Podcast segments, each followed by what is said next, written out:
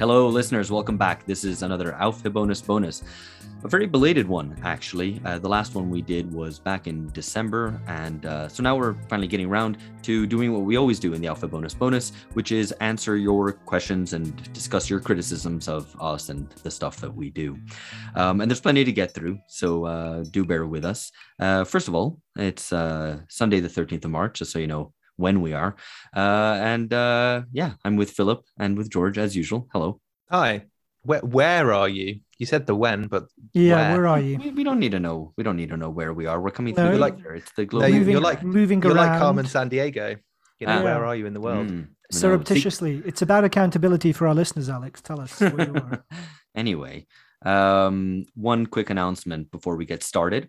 Uh, do tell us whether you want your name mentioned when you send in uh, an email or message or DM, you know, uh, in reference to to something you've listened to, uh, so we know whether to mention you or not. Obviously, if you post on the Patreon, we'll mention your Patreon name because it's you know um, viewable to all other listeners. One other thing, uh, reading clubs. There's lots of local reading clubs forming. Uh, as I've announced previously, you should have a look at the post on Patreon. It's linked in this episode, uh, where there's info on whom to get in touch with if you'd like to form your own le- reading club. We've also emailed all the people who've come forward to form a local reading club. So, you know, whatever the local leader of the reading club. Uh, and once we've got feedback from everyone, we'll give a shout out to those uh, regions, places, cities who are still looking for people to meet up with locally. Um, so uh, that announcement will be coming shortly. Do uh, let us know how your local cre- reading club is going. But there's plenty which have already substantial groups going um, and have been meeting regularly, and a couple of others where people are still looking for other people locally. Um, anyway, let's get on with it. Um, we're going to start firstly with the last Aufhebonus bonus, which was recorded back in December. There was lots of discussion on COVID and lockdowns, which actually seems like a long time away now. Uh, and we don't need to recap it all here. We just wanted to highlight one very good comment from Andrew Mountford, who comments In considering the impact of pandemic policies, it isn't just necessary to consider abstract principles and quantity of life, but also the profound impact on quality of life. So, not just mental well being, but the devastating impact of social isolation, promotion of fear, people being unable to see family, and so on. The point being that we also have to factor in the notion that these restrictions have reduced our lives to a stunted, fear driven, and bureaucratized tedium. The left has been unwilling to stand up for or defend a vision of a socialized world in which people draw meaning from spontaneous interaction. And this was all thrown under the bus immediately, without any thought to it being a problem, because saving lives is the only objective of public policy. I think that's uh, rather well put. Um, so now we're going to move on. We're going to go from the newest, most recent episode down to the oldest. So just to start with uh, episode 246 and 247, Why Isn't There Revolution with Vivek Chibber. This was very popular. Um, lots of people liked this. There was some discussion on the Patreon about Alex Jones and the Bible, which I couldn't follow. I don't. Did you guys remember what whether there was some mention of that? Um, remember, remember what the Bible is. Alex No, Jones well, and the yeah. I Bible wasn't. is two, yeah, I didn't. I have to say, I wasn't. I didn't follow this very. Did Vivek closely. mention Alex Jones? I, I mean, I was there in the room with him, but um, I anyway. don't know okay. Alex Jones was raised at all. Okay. Anyway, um, Eli comments uh, Aren't we still living with the anti revolutionary legacy of globalization? If you try to secede your revolutionary state from the world market, your economy simply drops dead. You were always already incapable of self sufficiency when you break with profits, markets, capital, etc. Which, to me at least, somewhat explains why nationalism has become such a popular mode of populist expression, as Phil always says with Brexit. Um, well, Phil, you're mentioned. Why, why don't you comment on that? Yeah, I wouldn't counterpose the idea that globalization is anti-revolutionary. It seems to me that to um, normalize the ex- historical experience of the 20th century, and I don't think we should do that, especially given in, we're in the 21st. By which I mean the model of leftist revolution as a break with the world market, accepts the fact that you know revolution was confined essentially to nationalist revolt in the periphery of the world economy. Um, it doesn't seem to me obvious that, say, revolution in a core advanced country, which is precisely mm, so remote as a prospect now, would mean the economy simply drops dead. Um, or that it's uh, you know that it's something which is impossible to do, and this forces you into um, the defensive reaction of be you know seeking autarky and nationalism. So I don't think um, I wouldn't cast globalization as um, an anti having an anti-revolutionary legacy, or that uh, we're condemned to this process of autarky as the only way to kind of break with that logic. That, like I say, that seems to me a legacy of the 20th of the failures of 20th century Stalinism more than a legacy of globalization. And it's also worth bearing in mind. I mean, globalization in the late 19th century, the first kind of round of um, mass expansion in the global economy coincided with the high point of um, the sovereign state, both in terms of its spread and also in terms of its um, core strength in the core of the global economy at the time. So the idea that um, you know, kind of uh, political sovereignty and economic globalization are necessarily counterposed, I think that's a legacy of the 20th century rather than something that's intrinsic to the development of of these forms. I'm, I'm not sure I totally agree, Phil. I because there's a firstly a qualitative difference between globalization now and the first globalization of the late 19th century up until 1913. That there's global capital markets, the, the spread of global finance is such that you know the, a, a, a, an economy could be crushed pretty quickly and even a core even a core capitalist country if there were a revolution in france let's say which is sort of a secondary power but nevertheless part of the capitalist core um, it would be squeezed so severely and immediately that that does present a problem.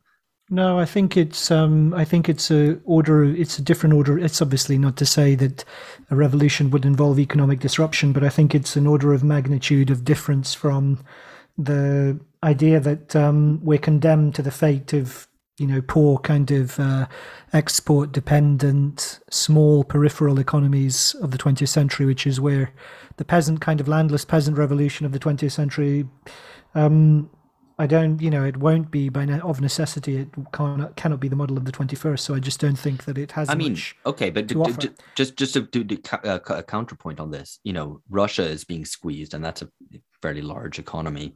Um, and, that, and that's not and it's not a revolutionary power at all, right? no, just... indeed, and look at the difficulty in doing it, right? I mean, um, you know, that will be extra even for a kind of a, even for a relatively small um, export dependent economy. I mean, small by comparison to the major industrialized states. Russia's towards the bottom of the top 10. But a globalized economy like Russia, carving it out of the global economy, I mean, is going to be tremendously difficult for the Western powers to do. We haven't even seen the beginning of the difficulties that will come with it. Imagine doing that to the US or Britain or France or Germany um, or China for that matter. It's, I mean, it's just, you know, it's inconceivable, I think, that it would be, I mean, it could be, if, you know, you could attempt it, but it would be, the cost would be so extraordinarily high that it's something which can't be done easily or simply. And the political costs will have their own kind of consequences. So, Hmm. Uh, just I have a. I, I mean, I have a an addition or a, a finesse or whatever to make a, to Eli's point. not not necessarily the anti-revolutionary legacy of globalization, but I think we're still in the kind of post-political legacy of the understanding that globalization can only be managed. You know, it's you might as well. What was it that Blair said? You might as well kind of disagree with the weather as disagreeing with globalization. So there is that kind of that does generate a certain reaction to that idea that you know it's, it's world market you can't do anything about it you're just a you're just a fool if you think there's could be any kind of national level uh, control of capital controls for example um, and so yeah i think that will that will gen we're still in that period of like the, the reaction to that um, you know post-political era of the end of history if you will. Um, and so yeah i mean it does i think there is a link to be made there with the um, kind of contemporary turn towards questions of you know what what does it mean to have economic control over a over a bounded territory i'm tempted to, re- to reply but i think we'll end up coming back to this at some later point relatively soon when we discuss sanctions on russia um, as that whole situation evolves so we will put a pin in that for now um, moving on to episodes 242 and 243 the double episode with michael lind called bureaucracy rules okay um, JP comments that Lind lets the Democrats off too easily. It was Clinton and Biden's generation that gutted the final remnants of the New Deal with GOP cooperation. Secondly, the idea of civil rights being a quote unquote nationalist project doesn't really wash. Martin Luther King Jr. and other key civil rights leaders rooted their arguments in universalism. Uh, Thilo comments uh, Lind argues for a benign capitalism where workers are not squeezed and that grows through technological advances. This is not possible because leaps in technology, have eliminated at least as many quality jobs as has outsourcing to abroad or overseas. In capitalism, technology is a means of squeezing workers. Um, Daniel L comments uh, that he's also not convinced by the tripartite idea, sort of along similar lines, but uh, specifically making reference to the situation in Australia, where the Labour Party, unions, and businesses came together in the 80s and built neoliberalism in Australia. Um, and then a separate comment, uh, also from Daniel L., but in reference to the discussion at the very end of the second episode with regard to uh, Michael Lind's proposals for universities. Uh, he says university administrators here in Australia are already creating teaching only positions, and a number of uh, vice chancellors push to have a kind of return to colleges of advanced education on one tier and then universities on top. But it seems just an attempt to cut wages and conditions further. So, uh, relatively skeptical there of um, both of Michael Lind's proposals that we discussed. Um, and then finally, Dana O'Hara says, uh, Thank you, Alex, for raising what, to me at least, has been the obvious question throughout the last few months of episodes the question of the utility of the bureaucrats and the PMC to capital accumulation, which, of course, has major political implications for the types of political alliances that may or may not be possible. The question of rebuilding strong associational networks is dismissed by George as an incredibly difficult task, perhaps insurmountable. Not to shit on George, he acknowledges the importance of such a project. But I see no other way, continues Dan O'Hara, especially if the alternative is to wait around for a reform minded elite to show up and take power, and then successfully implement a reformist program against all of the entrenched bourgeois interests that would oppose this. Um, yeah. Go ahead. Some some good some good comments and um, just on Dan O'Hara's comment. I mean, thank you, Alex. Um, that's you know very nice of him to to to thank you, and you know it's fine to to shit on on George if if it's if it's um justified. But I think this this point is on the difficulty of I guess recreating intermediary institutions is a different way to put it. This is something that we're you know we're going to be discussing when we talk about techno populism. Um, but I think the yeah, I mean I think the the basic point across a lot of these, um, you know, very good, very good comments is that we have maybe had. I mean, and this is kind of the same thing when we did the reading club on on Lind, is that there's a, a good diagnosis, but the like what you do about it is is extremely um extremely difficult like extremely difficult to to get a there's no easy answers um and so anything that you do it's either has its massive political or sociological or or other or economic sorts of uh, challenges. So yeah, some I mean some good some good comments though. Um, but yeah, I don't think just waiting around for a reform-minded elite um, would be my preferred.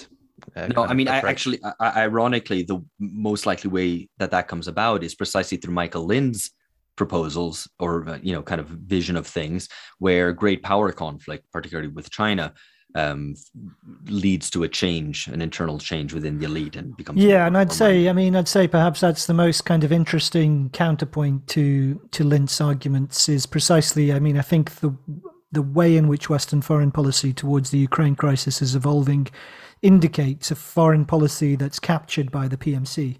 Um, in terms of you know why the, the PMC because it's it's entirely the liberal hegemonic politics of the last 30 years that they're trying to perpetuate humanitarian politics, the politics of the NGOs, the politics of the blob, essentially, um, to perpetuate that from the from peripheral, small, isolated countries, Libya, Iraq, and Serbia, to you know the case of a nuclear armed great power.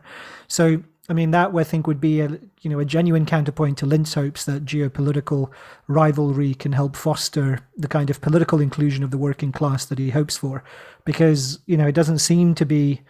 It seems to be quite the opposite, right? They're going to they by trying to you know seeking their confrontation with Putin, they're going to actually squeeze and damage working class interests in terms of the un- unleashing of inflation in energy and food and what have you. So, you know, there, I think he, um, I suppose, what an, an angle that is overlooked in our, both in our discussion and in this book is how far the PMC have a stranglehold on um, foreign policy as well, and perhaps that is maybe a place where they where their stranglehold is the tightest. So, just a few quick counterpoints to some of the things that would said. I mean. Uh, Can I can I just let me let me just reply, to you on that thing quickly, and then and then you take on the other elements. I just I saying it's a PMC stranglehold. I mean, it's surely that's like the, the PMC is the social base for that politics, but it's really you know the foreign policy establishment, the Democrats, and so on, as well as perhaps the leaders of some NGOs and so PMC. on. No, that Well, isn't the PMC. That is the it that is. the ruling class. No, that is So, the PM. They they Lin- Lind call, calls it the managerial overclass anyway. So yes, let's be. It's good to be specific. He Yeah, he does have a slightly different optic to capture the group in in question. Yeah. And It is so. It's not just perfect. You know, it's not a web designer or something who's a you know well paid well paid proletarian, but we're you know specifically speaking about the managers and the, the kind of leadership of of institutions, including political institutions. Did you want to come in, George? no, no, I just wanted to. Okay, well, I'm I normally mean, the one who's using terms like PMC or petty bourgeoisie uh, in imprecisely. So I I, Look, I I think- I yeah. saw an opportunity. like the think tanks, you know, the NGO class, the foreign, the kind of the um, top universities with their um, their you know the various academic sinecures, that in which um, the parties kind of foreign policy people rotate between when they're not in office in the US. Um, they are quintessentially PMC. You know, I mean, you're talking about Samantha Power, right? How is she not the quintessential, the NGO-crat kind of elevated to the, you know, the White House and the UN Security Council? Oh yeah, I totally So- agree. It's just you know maybe this is a good a, a good case in point where PMC doesn't capture very well who exactly we're talking about because people have different things in mind when you say PMC, right?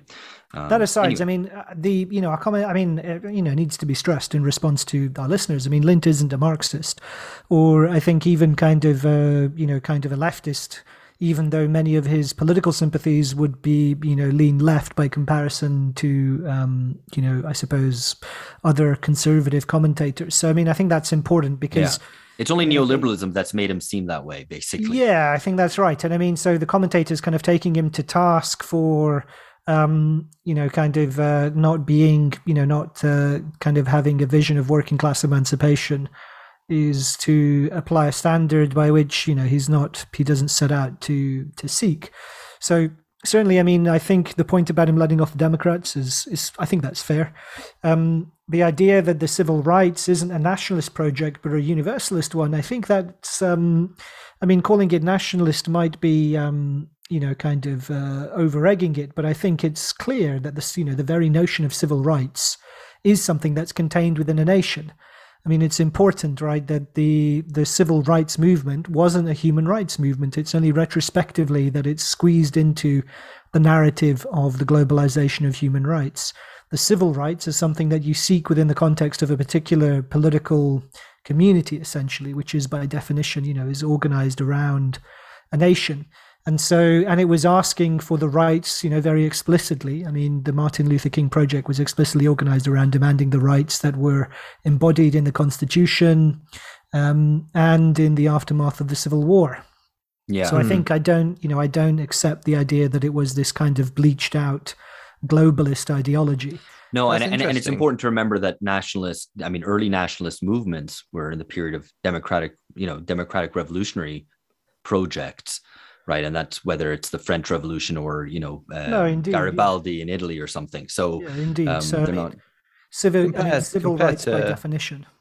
yeah compared to like blm which is so um universal like all the you s- as we've discussed previously you see a kind of american frame then being internationalized and then not not you know not making sense i mean that's the that kind of um, Americanization or like the American idealism being exported. I can't remember how you how you put it, Alex, but that's yeah, your something like argument, that. But yeah, I mean, and and that, and it, but it's because it's oddly sort of placeless and even and it's worse somehow Yeah. historyless, right? Yeah. Um, and that's what gives it sort of its flattening, homogenous nature, um, Yeah, which is it's different from a, from like the roo- very rooted.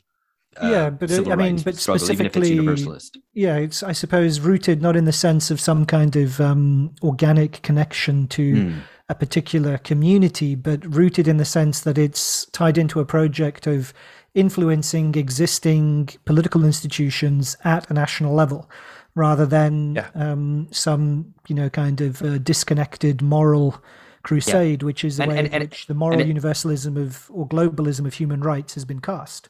Yeah, and it's a reckoning with a particular national history too. You know, exactly. in terms of civil yes. rights, not Yes. yeah.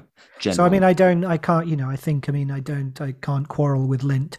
Um, nationalist might be putting, you know, I might not choose that word to describe it, but um, I don't, you know, I think I, I understand his meaning with respect to um, to what uh, the civil rights movement involved. For Thilo's point about the benign capitalism, workers aren't squeezed. I'm not sure that's quite fair.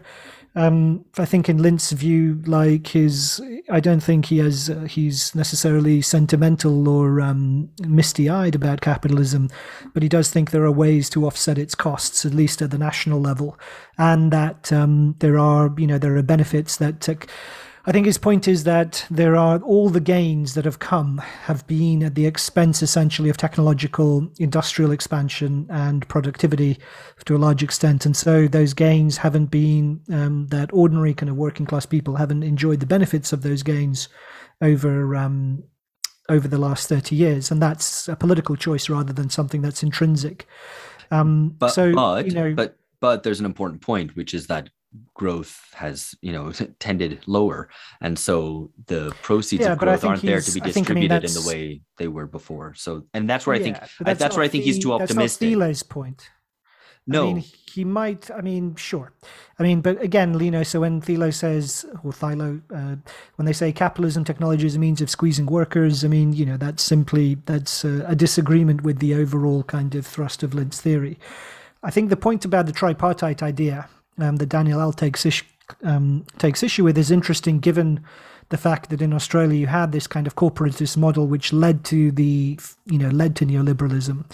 Um, so that is, you know, I think that is a, an interesting idea. But I think, I suppose, you know, I'm kind of uh, speaking for Lind here, which I can only guess. I suppose he would think that political intermediation is doesn't offer guarantees necessarily for the kind of political model that he wants, except for the fact that it would break the power of the PMC, which is his concern in that book by definition, it elevates um, the corporate corporatist model would elevate different groups and force them into cutting deals with each other, essentially.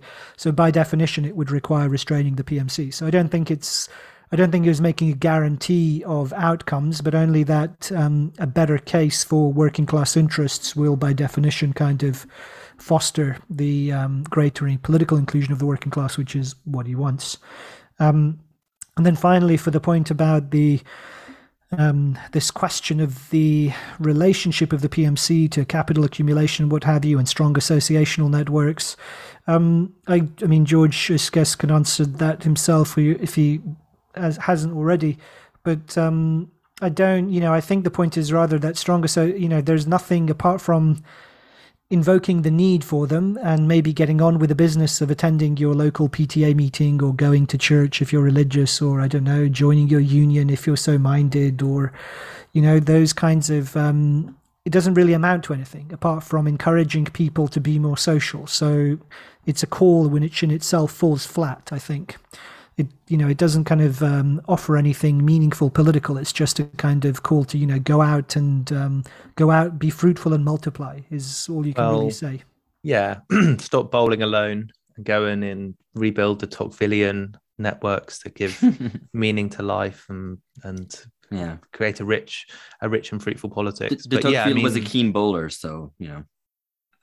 Yeah, Boules though, not not In- yeah, um, but yeah, I mean, yeah, I, I think we we will discuss this more in later episodes. But I mean, this is the like, if not if not going backwards to these, like to rebuild the unions and churches and uh, old parties, then what what's the alternative? I mean, that's the question. But anyway, Yeah. just just just finally, and, and to kind of repay the compliment to Dan O'Hara, I think he's very right to highlight this issue of um, the question of the utility of the bureaucrats. whoa, whoa, whoa! You can't say you can't say What- you can't say that he's right to agree with a point. no no no no no but he it's because he's high he's chosen to highlight that and i think that's important um and i think that i don't have a ready answer for that and i but i do think we should come back uh, to that and a dedicated episode on the bureaucratization of capitalism and how that fits in with capital accumulation because it's not altogether clear Um, in fact, it seems to run contrary to it rather than be in aid of it. So I think that there's definitely something to be unpicked there beyond kind of just the references which people make to uh, um, market Stalinism, which is what um, which is what uh, um, I can't really see the tension myself, but I'm happy. I think coming back to it would be useful to talk Yeah. about it more. Yeah. Yeah. Okay. Very good. Let's uh let's try to do that uh, in the coming months. Okay, so uh, moving on to number 241, there was a three articles called Peace and Social War in North America. Now, there's plenty on Canadian truckers. We'll come to that in a second. Just to highlight uh, a point made both by Eli and Nathan Beasley, who take issue with Phil's claim that left anti imperialists are closet warmongers. Uh, one of the two uh, points out, for example, that you can't read off um, from you can't read off a, a sort of um, closet warmongering is from Bernie's stance on Kosovo, for example. So I think what they're pointing at is, um, you know, who are like what left actual, not just leftists, but specifically left anti-imperialists are pro-war. Well, the point was not so much that they're covert warmongers, but that the fact that the left has attached itself to human rights, um, and the fact that they're so that they've um, framed their criticisms of latter day imperialism as in terms of human rights means that they're always forced, they're always trapped in um, the latest, whenever the latest crusade for human rights is launched. And so I think Bernie's, you know, Bernie's stance on Kosovo is extraordinarily telling. Um, and indeed, you know, like but, but, very but Bernie isn't an anti-imperialist. I think that would be the point. I mean, you wouldn't describe him as an anti-imperialist, and I, so I think that's Um, more the issue. You know, the anti- anti-imperialist in question might be, I don't know, you know, uh, Well, various kind of about legacy fringe- communist parties. Sure. Or, So if we're talking about kind of the fringe, you know, fringe sects of the radical left, I still think, I mean, um, you know, many of them kind of had, con- you know, uh, many of them, some of them did support Kosovo. Um, some of them, quite the largest anti-war movement in British history, Stop the War, was supportive of going back to the UN back in 2003 to get UN endorsement for the US military invasion. That's kind of where they politically settled. So it was contained within the idea that it required UN legitimation rather than being against the war in itself. So I think the contortions of anti-imperialism broadly conceived um, are part of how um, war has been continuously legitimated. And this is, I mean, this is kind of the argument that I try to unpick in Cosmopolitan Dystopia, which is the fact that the arguments for war, are always cast in the terms of a humanitarian emergency is precisely what has made them so difficult to politically challenge. Um, so the anti-imperial, you know, anti-imperialism, I think, is um, is is filled with holes, um, and that is partly why um, war has been so recurrent. Is precisely because the criticism of it has been so uneven Yeah, and so I think- easily trapped. I think you can be cruder than that. Basically, you talk about sovereignty or you're a warmonger because that you know all roads through human rights lead to humanitarian intervention and like going past the state's kind of territory and its sovereignty and borders and just yeah engaging in in wars overseas um, Yeah. I agree. I agree. I was finessing it too much. Human rights is the it is the you know the commitment is the thing which is locked in permanent war. I think human that has rights to be equals law it equals war sovereignty equals no war yes. there you go not sure yeah not sure about the latter section of the of the formulation but anyway um plenty on the canadian trucker so i'm going to read several of these comments which pulled out uh, and then we can respond to them. Or guys if you want to jump in please do. Uh, van penner says the coherence or lack thereof of the canadian trucker protests can be clearly seen in some of jordan peterson's recent videos decrying the canadian covid response. Being the ideological figurehead of that movement, Peterson only offers the same kind of neoliberal PMC whining uh, seen on the uh, seen on the liberal left. Um, even many of the truckers' movement tactics mirror mirror those of woke political movements, with truckers contacting the workplaces of counter protesters in efforts to get them fired in my city, as an example. It seems to me that the trucker protest is more of a petty bourgeois whine fest LARP like the Capitol Hill riot in Washington than worker led collective action. Uh, in one quite popular comment by Carson H., uh, he takes George and Phil to task for being over optimistic about uh, quote unquote conservative working class revolt. It's fake in the US and it's fake in Canada. The position articulated in the New York Times piece that we discussed in the article is indeed far more critical and coherent than what most right wingers, what most right wing thinkers are saying these days. But where's the social and political basis for a project like this?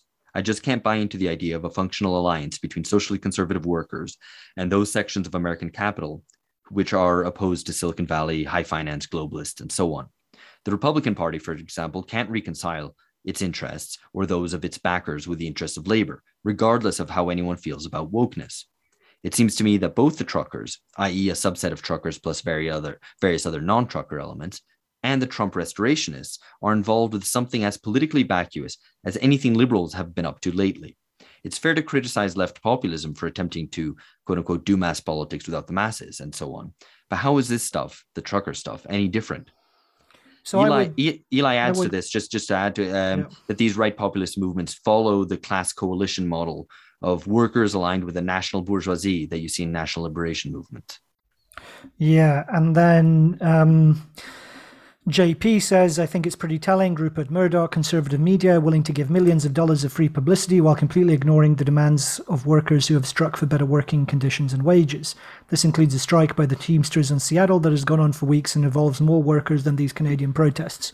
All of that, I mean, you know, is I don't think the idea that we were suggesting that Canadian truckers should be counterposed um, to kind of uh, strikes that might be happening in significant strikes at a regional level anywhere in the world. That was, I mean, I don't think any of us was saying that.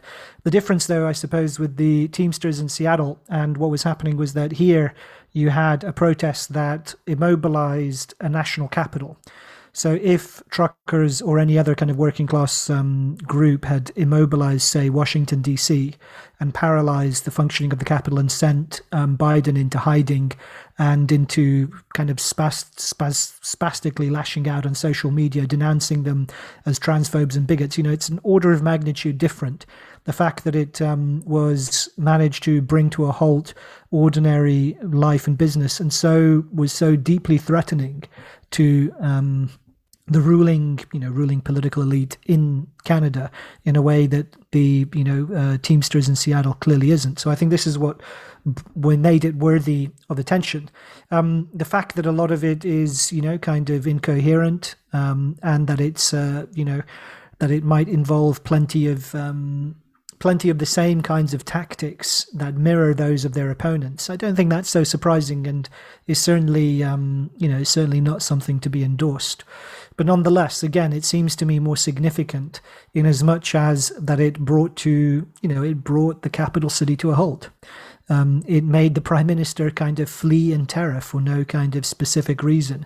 Yeah. And I think its political direction was very yeah. clear, is because the truckers also waved, and this was a point made by, in a different context, in um, British reporting on the event, but they took the Canadian flag which has thus far only been the flag of, um, you know, multiracial, the multiracial kind of immigrant utopia, woke utopia of Justin Trudeau and liberal Canada. And they took it and made it the cause uh, for a different cause um, and claimed it for an idea of freedom, however limited and incoherent that might be. And I think that is the thing that was so enormously shocking and threatening to Canada's elite.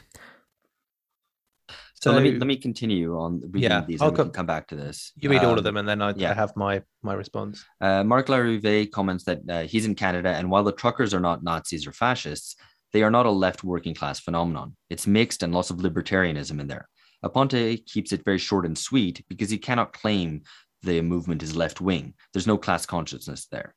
Um, Atticus Canham Kyle says, I think your hostility towards the PMC and neoliberal technocracy clouds your judgment about the class nature of right populism and the trucker protest in particular. One of its primary organizers was actually a trucker, and he was an avowed white supremacist. The rest were classical economic liberals, evangelical Christians, and Western Canadian secessionists connected to the oil and gas industries.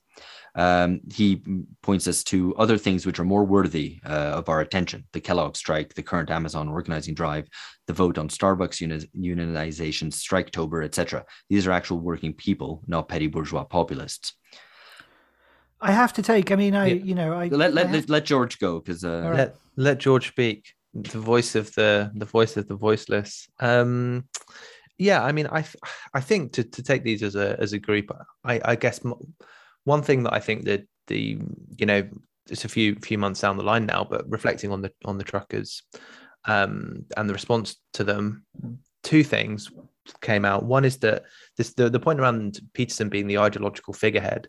This kind of does this politically ideologically disqualify the movement? I don't think so because there's no like who on the left would have been the the kind of the acceptable figurehead of, of this like of this movement that it was politically independent from any um, of the kind of established you know kind of left movements or parties. So i think the question of who the ideological figurehead is of a movement is less i i think it's less important than i used to think it was. Second point is about the class composition i again this is something which i think is i will in future the next time something like this happens try to pay relatively less attention to. And instead of this kind of idea that you can sociologically disqualify by pointing to this person or that person as a, a petty bourgeois owner operator or as, you know, having this or that interest, I think instead the, the, the thing to examine is what is the political composition of this movement? What are the demands? And I don't think I agree with you, Phil. I don't think that they were limited or incoherent. I think it was a clear demand for, for freedom um, and that's something which I would support. And the other thing in, to, to look at, in addition to the political composition, is what's the response to the class interests that are threatened? I feel like the yeah these hated PMCs that we're always banging on about, but there is a group in society that is quite um, organized and coherent and has a good understanding of how to act politically and it, and what its interests are more or less. Um, and so anything which the PMC hate is good. This is my. This no, is my. I'm I, becoming I, I, well, look, I, I, so strongly disagree. To, let, wait, me, let me let me come back on no, this. No, no, no. You're you're the you're you're leading this. So let me come back because I want to just I want to add. Look, I've triggered I've said. triggered the PMC, so I must be correct. Want, I want I want to add. So I mean, when I say you know to qualify what I said before, and I agree with George, you know, there clearly was a kind of an overarching demand which was against vax passports, right? And that was clear. What I'm saying is this idea that you know you can point to the fact that they're you know that the signs don't all say the same thing the banners don't all say the same things. And if you interview people on the street kind of that are participating in a particular protest that they don't all have the same kind of line doesn't mean that it is um, simply kind of a rabble or a morass. And so i'm saying that when you have you know eruptions like this there will be incoherence you know. So i'm not denying the fact of the there was an overarching political message but i'm you know, in support of what was George was saying, the fact that it's incoherent in some respects doesn't disqualify it. Nor does it, you know, if there's evangelical Christians and Western Canadian secessionists involved, I don't see that that disqualifies the disqualifies them either. Or this idea that they're not kind of um, left wing working class phenomenon.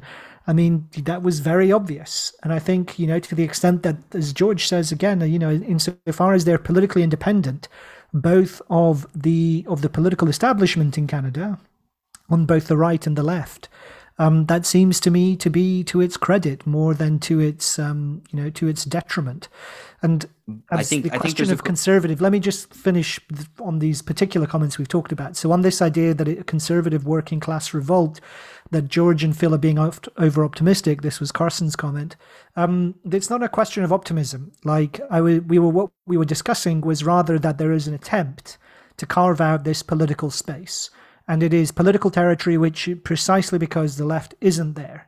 And so if the left kind of expects a um, you know this kind of sainted um, working class to emerge which doesn't have any connection to you know doesn't own anything at all um, doesn't have any kind of um, and is kind of utterly benighted and has no only has opinions that they agree with in advance you know, they'll be waiting forever. I agree with Carson's comment that it will be very difficult for the Republicans to forge some kind of stable coalition, but it might be, you know, they might be able to jerry rig it together to manage to squeeze Trump back into the White House in the next presidential election. I'm not saying it's a stable force for electoral hegemony across this century only that they're trying to do it. And the reason that they can try to do it is precisely because that's wide open political territory abandoned by the left and the idea that work, you know, that the working class will show up reflecting our own opinions back to us is um, you know then that's never going to happen. So I think it's our re- it's our listeners in this with in response to this point where they're being a bit over optimistic.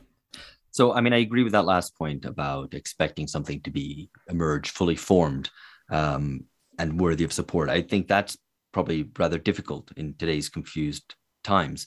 So in that regard, I, that's why I think the truckers thing might have been worth engaging with, but I'm not saying necessarily just blanketly supporting.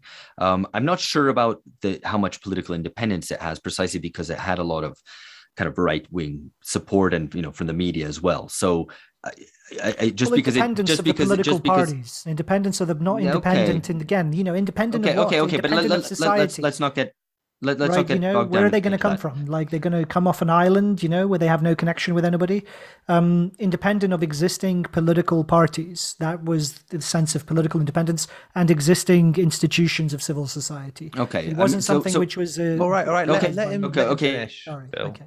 So the the point about George, your point we can't judge a movement on its sociological composition. Okay, I agree, but that standard needs to be applied equally across the board. So to say, oh, this movement here um, of whatever, some like liberal demands or whatever, it's all middle class, also is not a point is not a valid point then, according to that rule, right? So I think we have to be even-handed with that. I, as it happens, I agree with you. We should look at the political demands first of all, rather than to look purely at the class composition. Of course, class composition is important, but again, these things will be confused. There might be middle, there'll always, I think, in, in today's situation, you know, be middle class elements, as there was with the Canadian protesters, or with many, you know, quote unquote left wing ones, which we know are dominated by uh, the PMC, but which often have, you know, working class elements in it as well. So the fact that uh, it, on, in sociological terms, it's a confused picture very often, both on supposedly the quote unquote left and the quote unquote right um, shouldn't uh, be the final word on the matter, right? We should look at it politically. Yeah. So I agree. I, mean, I, I, I, agree with you, but I'm going to hold you to yeah. the same standard then in future. Um, okay. Well, you don't have to. I will. To hold me I will. Uh, when you go, oh, it's just a bunch of PMC like my mate, then you know, like you, you say, well, so All what? Right. What are their political fine, demands? Fine. Um, but their political demands here, I think, again, yes, freedom, but I mean, you know, how many reactionary movements have wielded the the, the name of freedom as well? That that is oh, is no, no, no. Argument. I'm sorry. Yeah. You can't. Yeah, look, fr- that... freedom freedom is not self-evident. It's not, you know, yes, we're all in favor of freedom, but most poli- most politics since the French Revolution, like was in the name of freedom, right? Neoliberalism was in the name of freedom. Many neoconservatives also, in term, uh, wield the the the the you know the sword of freedom. So that's not self-evident. I think we have to look concretely. Okay, what are they actually proposing? As it happens, I'm I'm on board with their political demands against the vaccine passports. I'm good with that. But again, I, the, the, my conclusion of it is it's in it's kind of incoherent in terms of its broader ideology, but it's coherent around this specific demand. And that was something that is worth engaging with precisely because, as Phyllis highlighted, there's this void where the left should be and should be seeking to lead it. The okay, fact that but... there are leaders which aren't, which are right wing, is, uh, I think, to a certain extent, speaks to a failure of the left rather than. Um, rather than it being necessarily the right being strong. Okay, but Alex, the issue is I think that the debate about freedom is the debate that you want to be having rather than so the fact that you know other kind of the people that you disagree with happen to have used the word freedom for their own projects um, that's neither here nor there. The fact that um, you know that we're that the left in particular is um, so hostile to the idea of freedom and that the minute that they hear freedom they think the fact that it's um, you know kind of a right wing talking point that it's uh, suspect. Okay, but but I don't of... judge I don't judge political events by what the left or what you know the PMC is saying I, and do the opposite. I'm, I do not no, care about no, that. No, I understand, but I'm saying that you know kind of the fact you know that whatever their vision of their vision of freedom might well be inadequate but better to be discussing what the politics of freedom looks like than to be kind of um, uh, not engaging yeah, in yeah I, I, agree with that. i agree with that. I think i think the correct correct response is like improv. It's like you're asking for freedom yes and you know if somebody's talking about freedom mm. you, you yeah say, yeah I, I, agree with that. yes i think that's a good i think that's a fair formulation even though you said improv and i thought oh god this is terrible. But yeah no fair enough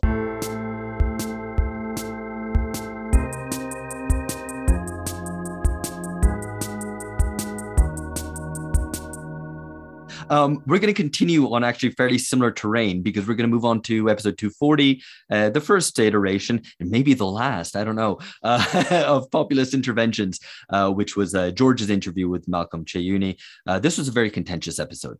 Um, I'm going to go through these. A lot of them tread similar ground, so I think we'll try to discuss them at the end. Uh, via email, one listener asks, "Isn't the Örebro Party just uh, r/stupidpol?" Uh, in reference to the uh, Reddit, the subreddit, uh, isn't just isn't it just stupidpol griping about SJWs? Uh, one Reddit-like characteristic I noticed with Mr. Kyeyune is that he seemed to be quite impressed with the biting cleverness of all the ways he characterized his opponents, i.e., the transferiate class and the uselessness of their sinecure jobs. No doubt it is cathartic to compare the left woke Twitter SJWs that every sane person dreads to organize crime. I'm not sure I follow there, but um, I too found critiques he of means he means he was talking about the fact Kyeyune kind of talked about it as a shakedown. When Right. they come into municipal kind of government and Yeah, they shake okay. it down basically. yeah, yeah, Action see. money. Um, I too found critiques of wokeness and SJW somewhat illuminating, but back around 2014 15. And of course, he made sure to drop the word gammons a few times just to put you native English speakers on notice that he was familiar with those sorts of online political performativities playing out in English speaking countries. His reluctance to name concrete political positions beyond getting rid of bullshit social media jobs in local government gave me the impression that he was fueled by the non revelation that a lot of liberals and leftists aren't animated by the ideals they are notionally animated by the kind of like, yeah, big deal, great discovery. Leftists and liberals are mostly shit. So what? Um, Frederick Eklund says, uh, I always feel that Malcolm's personal resentment gets confused with his political judgment. I do understand his annoyance with meaningless municipal bureaucrats, but I don't think his model of politics is credible. PMC hatred, uh, that is, hatred of the PMC, reflects poorly on himself and makes the project seem incredibly superficial. If you want a credible political project, you should start with a credible subject. Örebro uh, heavy focus on Marcus and Malcolm, in combination with this ambivalent attitude towards his own character, doesn't exclude that. So uh, Frederick Axe poses a question to us. If I understand him correctly, he believes that a meaningful and relevant chunk of material politics hides behind the term culture wars. Do you agree? Any evidence to back this up? Uh, do we want to maybe just discuss this actually quickly? Because it, it, it relates to Malcolm's claim that what is Mm. called quote unquote cul- culture war is actually just class war. Yeah, I mean, I agree. I, I think it's it, it is the case that culture wars are, you know, to be to be very crude again, to be as vulgar as possible. Yeah, they're they're battle over material resources, um, and I yeah, I think I, I think there is evidence to back this up. That doesn't make it class politics, though.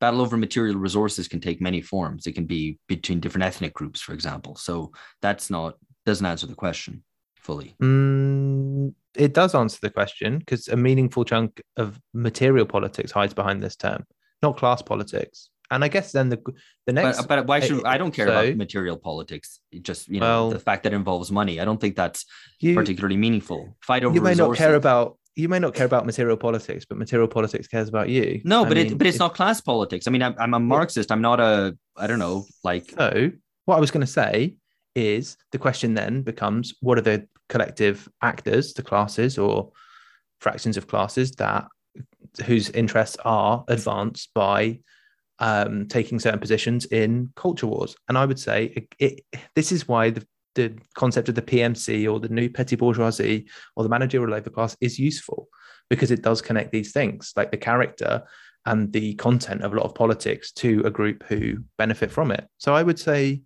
I would say yes. I would say that's that would be my interpretation that there is material politics going on here, and it is a relatively small fraction of society that is that is particularly doing well. I mean, there are there are wider contexts and questions of you uh, know, it- isn't the, isn't the point about the class. PMC precisely that they aren't doing well? I mean, that is the not the managerial overclass, but really, you know, various professionals and whatever that they're downwardly mobile. I mean, that's been the that's been the argument about. yeah, they're still doing left all right. They're very they're very but they're worried. downward. No, but but no, but that's the th- no that you know what direction you're traveling in is always more important politically than where you actually started from. Yeah, but that So- is, but the fact that they're squeezed is why these, you know, why they're so pathological politically. I mean, the two are connected quite obviously. Yes, I know. I I, I agree with that, and there, there is a problem there, but that doesn't mean that huge, you know, swathes of the PMC um, aren't effectively sh- uh, affected by the same forces that affect the working class. No, but later. because they're PMC, they express that in a different way, right? They express it in terms. yeah, of but that, but that, I don't think that's deterministic. I don't think that's you know um, like a, is. a I think- necessary expression. No, I think it is necessary. I think it's um, you know, kind of that is the way in which they will um, their downward mobility is expressed in virtue hoarding in Catherine Liu's terms, right? To, to make up for the fact that because of stat, have- yeah, because of the, the, the reference, yeah, status. yeah, they cling right? to status precisely in inverse proportion to their um, shrinking kind of material um, circumstances. Okay, but that doesn't answer Some necessarily the and- cu- the culture war point because I think Yeah, no, so it does. would- it I would- does. so my well, my so on, George. the, an argument that I've made before, which you may or may not have noticed, um, when I made it, was the idea that the particular the low, particularly the lower half of the of the professional managerial class, like culture wars are good ways to differentiate themselves politically and in status terms from the working class into which they're they're at danger of falling. So there is a kind of I think there is a material and class politics no, which, I, it, in from there. them from that side, but that's but the cult the the point suggests that taking an opposite line to that necessarily means that you are siding with the proletariat, and that I don't think is is true. No, but I don't think that's what Frederick Eklund is saying. So, look, I mean, Frederick Eklund has some criticisms. He seems to be somebody who's based in Sweden or Scandinavia. He seems more familiar with the wider politics of the Örebro party. Um, and he has some criticisms, you know, that it's too kind of, um, that it's too personalized around uh, Marcus and Malcolm. And he has some other criticisms of it. And I can't, you know, I can't speak to those um, because I don't, I simply don't know enough about Swedish politics. Um, but it seems to me his, um, I mean, again, the core, I mean, I don't think uh, Malcolm hid anything in terms of what he was saying. It seems, or at least it seems very clear, the political project is building up a cadre of working class, of kind of uh, developing working class political experience and developing a cadre at the municipal level um, by tangling with people who essentially monopolize that level of local government up until now. And that is and that part of that project is chiseling away at the municipal basis of the social democratic party at the national level that was what I understood to be his political project. And to that extent, that seems to me to be, you know, it's not kind of, uh, it's not global revolution tomorrow, certainly not, right? It's not about solidarity with kind of obscure and um, kind of obscure and peripheral groups in conflicts in kind of remote places or anything like that. So that seems, you know, like the limits to that project for sure. But none of the comments that we've had from listeners seem to they seem to take issue with lots of other things about what Malcolm said and about Örebro in general, but they don't actually take issue with that core claim. Okay, well, Um, let, let, let, let's move on to some of these uh, and then we can come back to it. So Eli comments, isn't this just neoliberalism, i.e. what, they, what they're proposing? That is, if you try to smash various intermediating bureaucracies and professional class organizations, don't you just end up with a market intermediating instead? Um, several people call Malcolm uh, also a smug podcaster uh, who claims to have material politics, but the only policy he can think of is getting Islamists out of schools. Mark Larive comments that this transferia thing is a very narrow basis on which to oppose capitalism. More nurses, fine, but that's a budget debate. How is this not another form of liberalism? Uh, Olgert says uh, that Malcolm fails to outline that there are massive divisions within the middle class, and that's what's driving a lot of the conflict that we see that he describes. It's not PMC versus the workers, but more like PMC versus the traditional middle class, a point that I very much agree with. Uh, Red Schmoo says this guy's class politics are very mixed up. What the workers and blessed job creators on one side versus the social media account monitors and those on the dole. Um, Dan O'Hara comments, it seems to me pretty clear that the transferiat exists as a result of the interests of capitalists to accumulate as, as much as the state. It is a capitalist state after all. To skirt this question is to leave a pretty serious gap in the analysis. The notion that they are merely parasitical lets them and the capitalists off the hook way too easily. Mikolas says the leading names of the formation seem like disgruntled members of the same transferiate class that they set themselves up against so harshly, and a lot of this looks for like vying for position. Örebro's actual policies seem to me uh, incredibly milquetoast, just a mild localist redistribution. Pokavolia says uh, this person just seems really upset that he didn't get his rightful place in the PMC, thoughtful middle class. Uh, John O'Riordan says, Doesn't George work for an NGO? He took it on the chin like a champ. Not everyone can. Uh, and uh, Neznaika says, As a member of the transferiate class myself, I hope that comrades in the comments will find enough courage to recognize our common class position and become a class for itself uh, that will fight for the abolition, uh, for fight for our abolition into a classless society. We also suffer under capitalism. Yeah. So I have, um, I, I guess I have to take some responsibility for. Uh, this was my suggestion of an episode, and it got, um, yeah. I mean, as you, you know, you read out most of the comments there are, are uh, not super positive. Um, but I do think the, you know, just to maybe to a certain extent to repeat what some of the things that Phil was saying that, you know, this it, it is a it is a political intervention based on the idea that there is a group in society that has a certain, you know, class material interest, and you the the the gambit is that you can organize against this class in the Swedish context and get people behind this banner. And I guess the proof will be in the pudding or not. Um, and you know, it's a, it is a material, yeah, material. It is a political project. So, you know, the the the if they get votes, if they get power, then then you know, then then it's a success. I think our, our listeners were also unfair to um, to podcasters. Like a smug podcaster. I mean, that's that's a bit below the belt. I mean, c- come on, guys, like criticizes politics, but not his not his profession. And on that note, on that note, do I work for an NGO? I I do indeed. So I don't. I mean, does that mean that I have more to say or less to say about this um, about this topic? I don't know. So I would just add one final thought, I suppose, in response to what some of the some of the further comments. Um, again, I mean, I think the thing which makes the different. So Mark Larive says, you know, this is just kind of a budget debate, um, and somebody else said this is incredibly milk toast, and you know that might be true, um, but that is exactly what it's claiming to do, right? I mean, it's explicitly, you know, from what I gathered from what Malcolm said in the interview, it's explicitly localist. Um, it's explicitly municipal government, and what makes it different from just um, kind of uh, uh, kind of perpetuating neoliberalism if it succeeds, or you know just another local budget dispute or whatever it might be, is the fact, like he says, that, or like Malcolm said rather, is the building up a cadre of working class political representation at the local level you know yeah, so so I, I, mean if he fails in that then you know by all means i mean you know it's obviously you know he can be open to criticism for that but all of these kind of uh, other criticisms that have you know thus thus far been said in the comments seem to me to miss the mark if they don't engage with that core thing now so, i think i think the, the transferiate yeah. just just to mean to say, you know, I do think the transferiate is an incoherent concept, um, even far more problematic than the PMC, which is already kind of, you know, problematic for reasons we've talked about on the pod.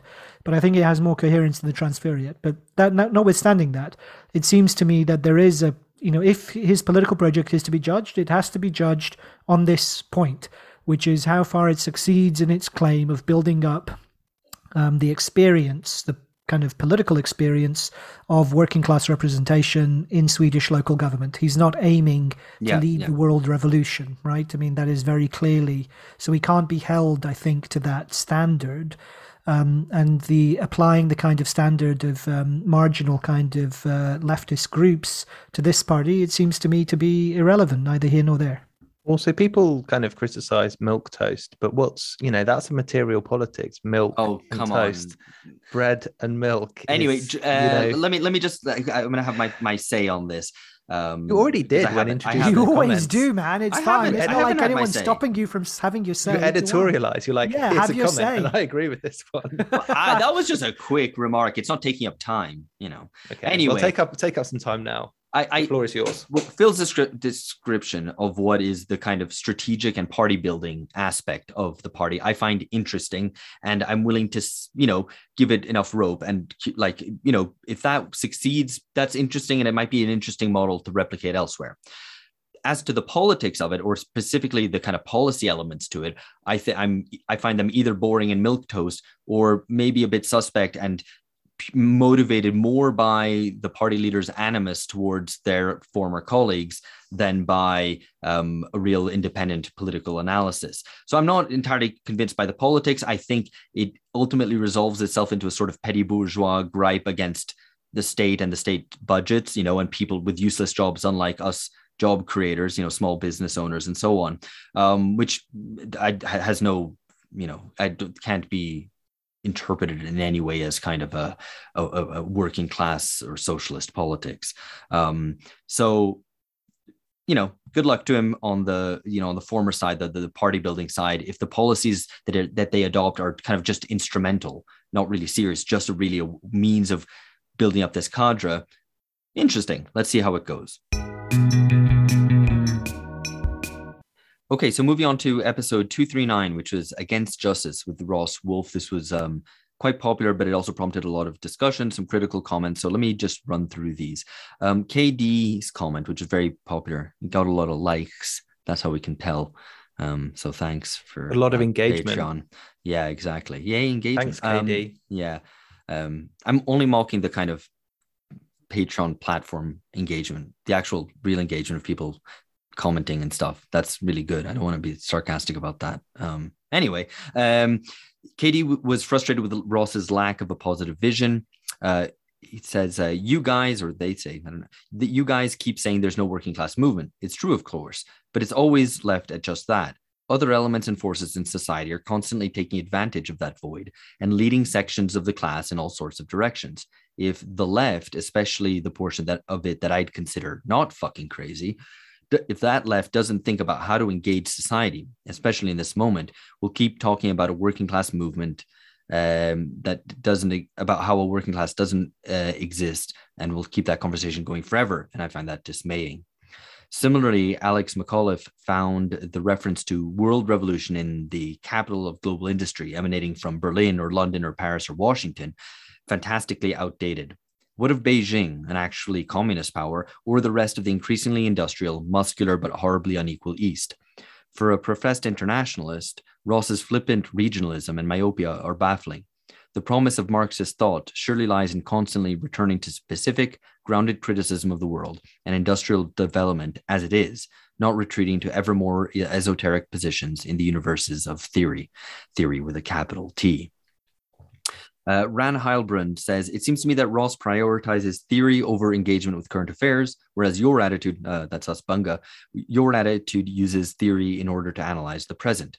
While you do push him on several specific points, it seems that you're generally overawed by his erudition. I wonder if there's a way to appreciate the complexity of his arguments without, without abandoning the healthy suspicion towards the tendency of many on the educated left to collapse their politics onto their intellectual tastes and interests. Listening to Ross, I was reminded of something that Todd McGowan said when you had him on that theory always comes after politics. It seems to me that for Ross and many other brilliant theorists, it's the other way around. And uh, finally, Grant Baird says Ross's opposition to the Sanders and Corbyn projects and electoral politics in general may seem like a solid position, but in my view, in order for reality to catch up with theory and perhaps push institutions and mindsets leftwards, uh, even if incrementally, voting for either would be worthwhile, even if the long term goal can never be achieved through electoral politics. Okay, um, we want to take this up. Um, yeah, yeah. I mean, obviously, a you know, um, a, a d- good discussion, or certainly the the theoretical aspects, you know, very sophisticated and interesting. But I guess the, you know, you've got to have theory and practice you can't have just one of the two. You need you need them both. It's a two tick system, and you need both of those ticks. Um, so I guess this is the you know, I don't think it's incumbent on us though to respond to KD's comment to to give an to give a solution to give an easy answer. Like it's would be facile, and you know, you should think for yourself and and come up with your own engagements and your own kind of uh, political projects. But I mean we we we all have our I guess individual kind of analyses, and these they must lead to some theoretical engagement. I, th- I mean, so some practical engagement, not just theoretical engagement. So, I mean, I guess yeah, that would be my kind of general response to all of the comments. The Alex, can, I, can I just respond to that last the last point actually quickly? Yeah, it, this um, issue of kind of su- suggesting a sort of empty void waiting for the working class to fill it. I mean, in one sense, we're kind of doomed to that.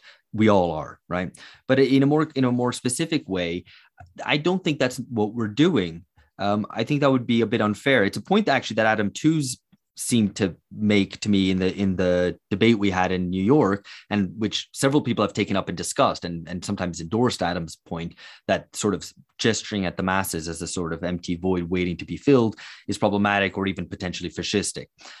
But I think all of what we've discussed here, for example, talking about the Canadian truckers, and what we've discussed about Brexit and very and the Gilets jaunes and everything else shows that I mean suggesting that we are interested in engaging with concrete politics, engra- engaging with concrete uh, masses in, in quotation marks um, where they arise even when they especially when they aren't fully formed as we've just discussed. So you know i don't i don't think it's entirely fair to say that we don't discuss you know concrete movements or suggest what might be done because i think we have you know latched on to certain concrete movements and try to unpick and look at the you know radical kernel to them I mean, we have the populist interventions series.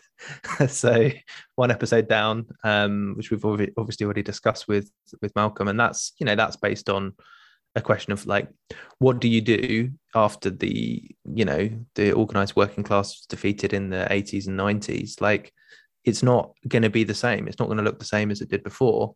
Um, and so there's there's not a there's not a fixed easy kind of model that you can just go back to. You can't just you can't just say we just need the Leninist party. Boom, here it is, done, problem solved, revolution. It's you know, I think the, the vanguard of what the yeah, I mean this it require. I mean that's I think the the the context we're you know trying to think through and trying to have guests on and and conversations between ourselves, of course, as well to try to get somewhere with. But I mean, I I just wanted to pick up Alex um, McAuliffe. You, you're very good at pronouncing everybody's names. Like I'm very I'm very impressed. Um, the oh, thank you Georg.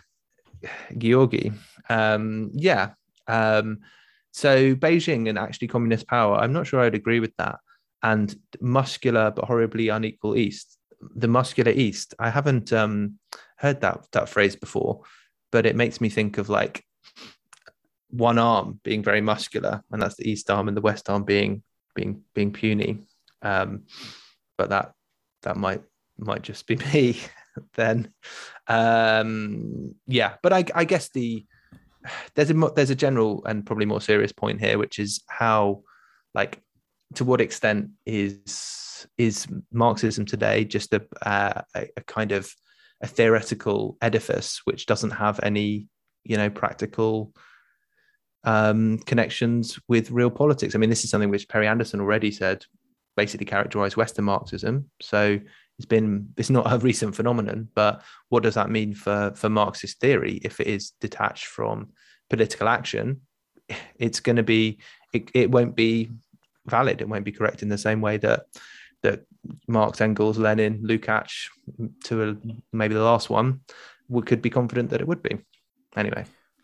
So I mean, I think the I would take Alex McAuliffe's point about the um, this kind of regionalism. I think I mean I think Ross was making you know kind of he was talking as if it was still the 19th century, Berlin, London, and Paris as the centers of the world, rather than the fact that the you know world today looks extraordinarily different. And whatever internationalism would look like, it would obviously have to incorporate not only not only the states but also um, you know, also China. Um, and so that I think is, um, you know, just by virtue of kind of uh, the industrial organization of the world.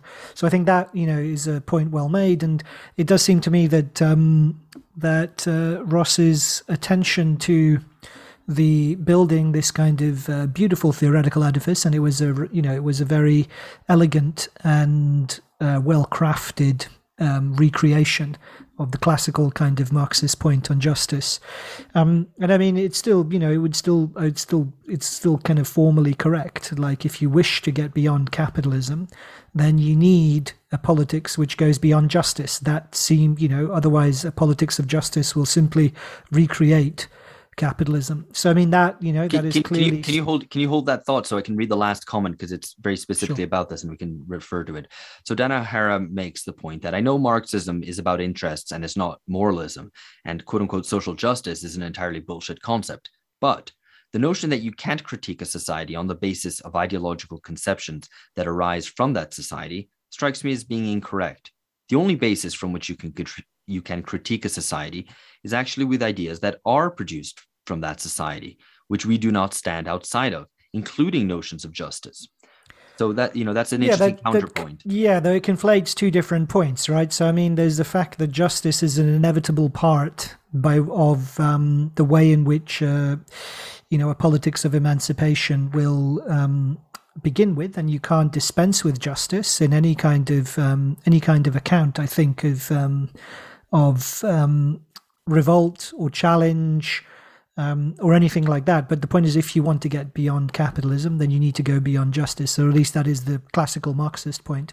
But there is no, you know, there is no meaningful challenge to capitalism, and thus the, you know, the that point about needing needing to go beyond justice doesn't take you very far in kind of practical or political terms. Um, and indeed, you know, it could simply be um, a theoretical ornamentation of the political moment in the sense that there is, you know, no kind of meaningful um, challenge to capitalism as such. So I think those, you know, there it's a tension which is in, you know, it's uh, both elements are there, and it's a tension which is insoluble um, at the moment. The theoretical point is obviously valid, but it has, it isn't. Um, I don't think it connects to anything politic, you know, kind of any political movement. And on top of that, you can't, you know, the point I think, and maybe maybe Ross went too far in the opposite direction, but you can't dispense with justice, and certainly not, um, you know, short of the of a, a society of the kind of idea of communism as a, as an order of material superabundance. Um, but short of that, then you know justice is indispensable. The question is, do you want to get beyond capitalism? If you do, then you will need to go beyond justice. Justice Uh, is necessary. I think I think that's right. It's better seen as a corrective to kind of a left left liberal, um, you know, egalitarian justice arguments rather than suggesting that you know all arguments about justice have to be dispensed with. Any indignation at injustice should be dispensed with as well, and uh, that you know that.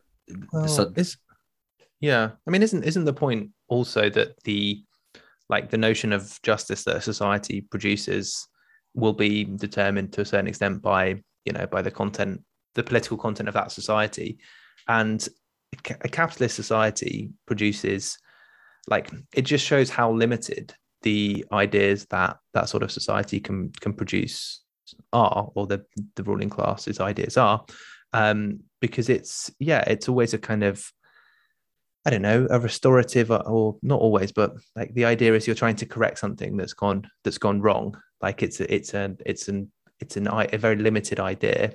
Um if and this is this is the central kind of plank of the progressive politics in in in kind of today's capitalist society then it just shows that there's you know this society finds it very difficult to produce from within it ideas which which go beyond it which transcend it so that's why i guess marxism has to i, I would say you know obviously it's a product of of capitalism capitalist society material conditions but also you know the those ideas it, ha- it has to be a total totalizing critique. So you look at all of the ideas that society produces as a you know taken together and it shows you the you know the limitations of the the non-proletarian sciences that um, get distributed within that society Um, just to respond very quickly to Dan's point, I, I see where you're going with this in terms of um, defending a sort of immanent critique, right? Taking up society's ideas and not criticizing from outside. In fact, it's precisely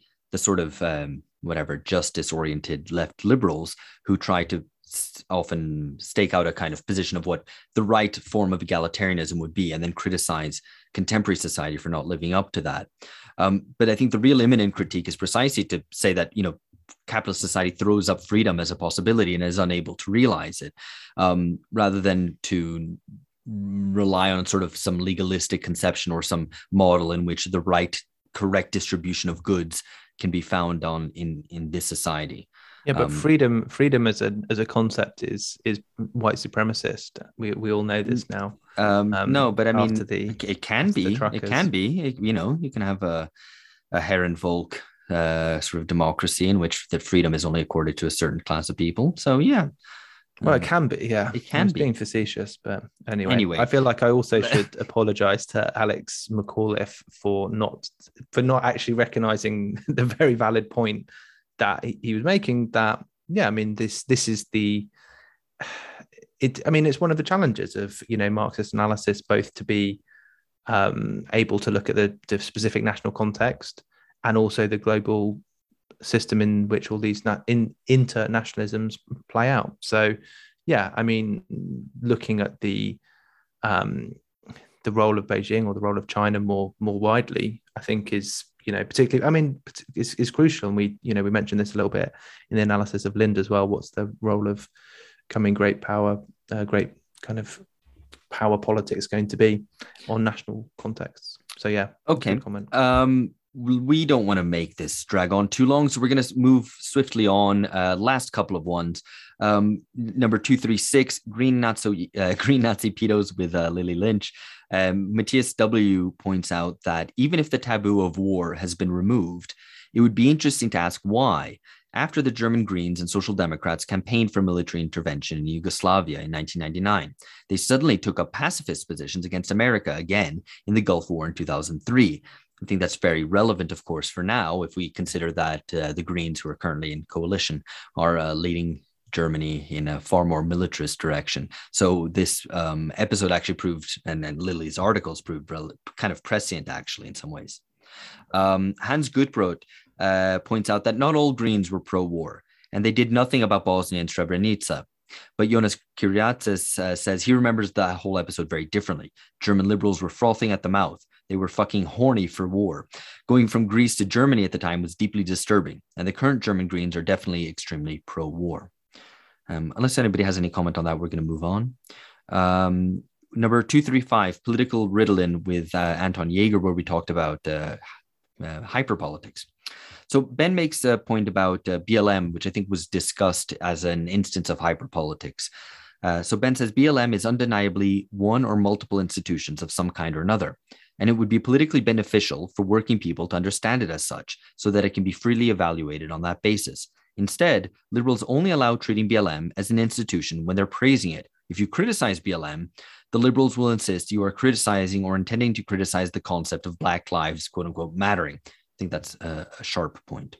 Um, Eli says if you critique BLM as an institution, again, on similar grounds, if you critique BLM as an institution, liberals will insist on dissolving it into a diffuse cloud or network of small civil society groups that, the liberals insist, are only vaguely associated by virtue of their commitment to the concept of Black lives, quote unquote, mattering.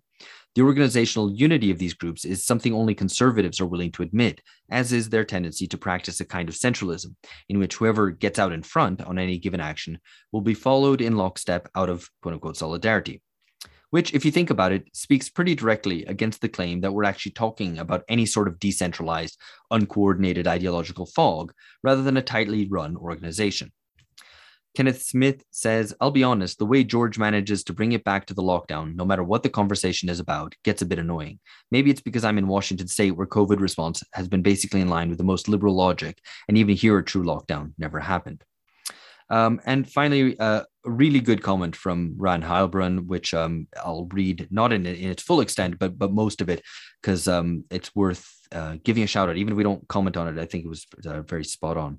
The Dreyfus affair is the opposite of hyperpolitics. Of course, remembering back, uh, Anton argues that we're living through a kind of permanent Dreyfus affair now and in our hyperpolitical state. But Rand disagrees. First, what distinguishes the Dreyfus affair from modern controversies is precisely its permanence. The affair divided French society for decades. Today's publicized scandals, in contrast, are highly ephemeral. Dreyfus's contemporary counterparts, the Rittenhouse case is a perfect example here, merely function as momentary battlegrounds for pre existing identitarian conflicts. As Hannah Arendt wrote, The affair, the Dreyfus affair, could arouse such political passions and inspire such an endless succession of trials and retrials because the doctrine of equality before the law was so, was so firmly implanted in the conscience of the civilized world that a single miscarriage of justice could provoke public indignation from Moscow to New York. This type of commitment, uh, Rand continues, this type of commitment to pre political principles is, is completely absent from our hyper political culture. Famously, the officer that exposed the conspiracy and that eventually led to Dreyfus's acquittal was himself an anti Semite. Today, in contrast, one can hardly imagine a liberal defending someone like Rittenhouse in the name of due process, for instance. The personalism of the Dreyfus affair represents this strange 19th century humanistic concern for an individual wronged by the legal system. The personalism of hyperpolitics is different. It represents the superficiality of contemporary discourse, the tendency to translate politics into a moralistic narratives about heroes and villains. I think that's very well put. I just wanted to make. Yeah, I mean, it's just an extraordinarily kind of um, uh, well precise comment, and um, so you know, well informed about the original um, paradigm of the Dreyfus affair, and the comparison is just, you know, I mean, it just, it basically, you know, kind of demolishes the comparison, I think, and it's extraordinarily accurate, particularly this point about the fact of the difference, the commitment to pre-political principles, in this case, the idea of um, due process and the idea of the doctrine of equality before the law, that that is very clearly um, absent in today's uh, public sphere and it is impossible to imagine a liberal defending Rittenhouse in the name of due process. I mean, yeah. So really, they I mean, it, it, shows how well that's the point. So I mean, it shows um, how you know far beneath we're even um, the Dreyfus affair. Things are much worse than even the Dreyfus affair. Just a little shout out um, because this question of the toxicity of contemporary politics or you know hyper politics uh, is something that we're going to discuss in, a, in a, an upcoming episode soon on technopolitics, um, which interestingly ties together the idea of technopolitics and why contemporary politics seems so toxic. Um, so that's just a shout out. And one thing actually I wanted to, to give a shout out to as well um, earlier when we were discussing the Canadian truckers uh, in an upcoming episode with an actual Canadian, Ashley Frawley, uh, who's going to be on the podcast soon. We're going to be discussing the Canadian truckers a little bit too. So we're going to be kind of doing a, a retrospective on, on that is, a little bit. So uh, that's a, two episodes to look out for, which should be coming out in the coming month. But is she a trucker?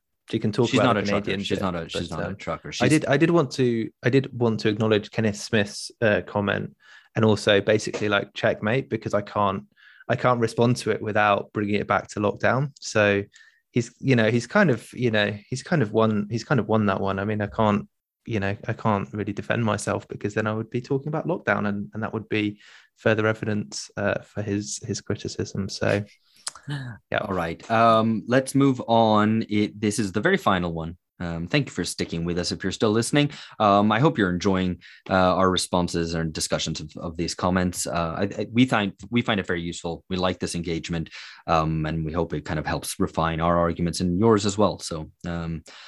Uh, let us know. Let us know, and we'll discuss it the next Aufhebonus bonus, which we uh, promise will be sooner than uh, the gap we've left between the last one and this one. Right. Final comment. Uh, episode two three four. It was a three articles on U.S. Uh, Civil War. Paul Brewer uh, comments that we ought to be measured about the fears expressed by Gideon Rachman. Gideon Rachman wrote a piece, which we discussed, talking about the possibilities of a civil war in the United States. So Paul Brewer says in 1983, when Gordon Kahl, a member of the far right Posse Comitatus, was killed, this armed underground was very much a lunatic fringe. We've gradually seen it move over the next 40 years towards the mainstream to the point that it now appears to be electing congr- congressional representatives. What might be going on in the state houses is anyone's guess.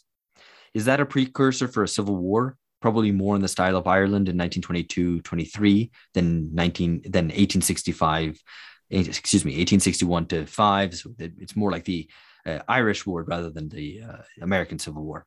Uh, probably the movement needs more support from the armed forces and political elites than it has at the moment, but it's not too hard to construct a scenario where that might arise. Um, comments Civil, on, on the US Civil War.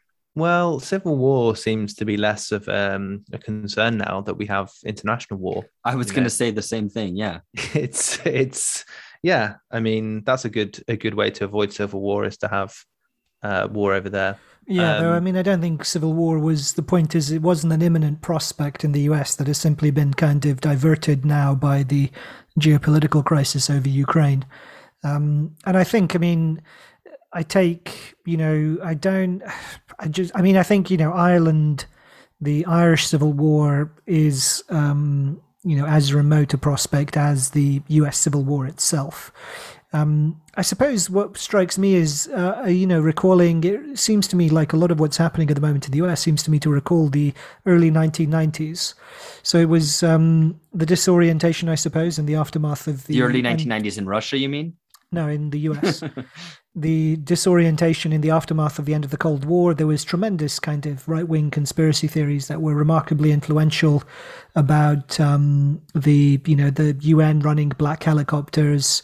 Um, the fact that there was a new world, the new world order idea, which was itself, you know, the American president who kind of articulated it as a vision for American leadership and domination of the world, was taken up by right wing Americans as a vision of how the American state was going to run rampant over uh, the Constitution and civil liberty. So it was a bizarre inversion, in a way, of the real kind of dynamics of power at the time.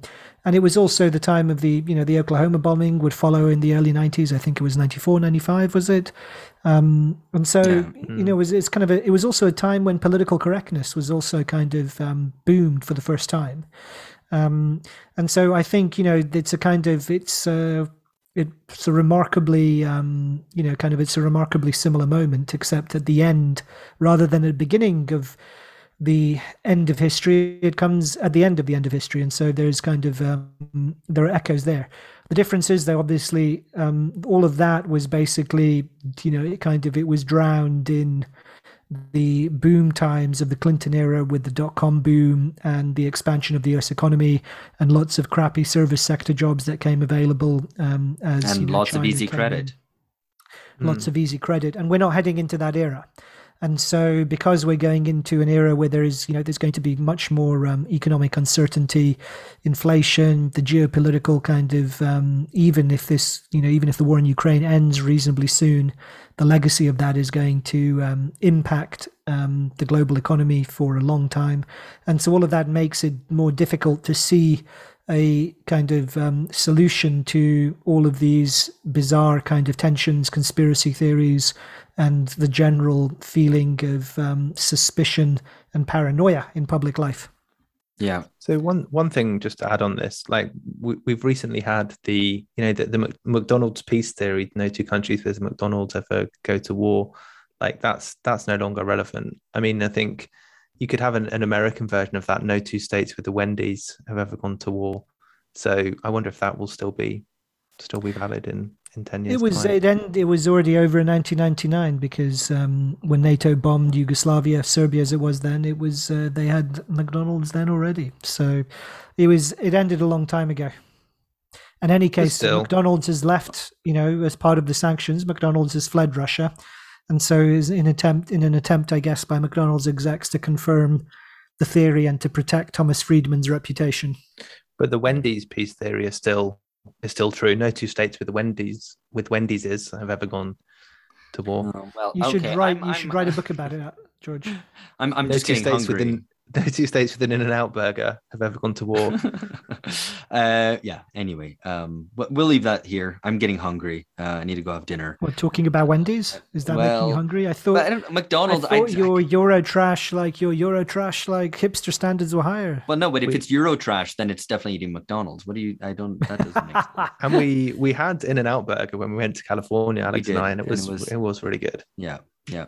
Anyway, I'm gonna eat meat of some sort, and uh, we'll leave it here. Thank you very much again for all your comments. Our deepest apologies if we've missed yours.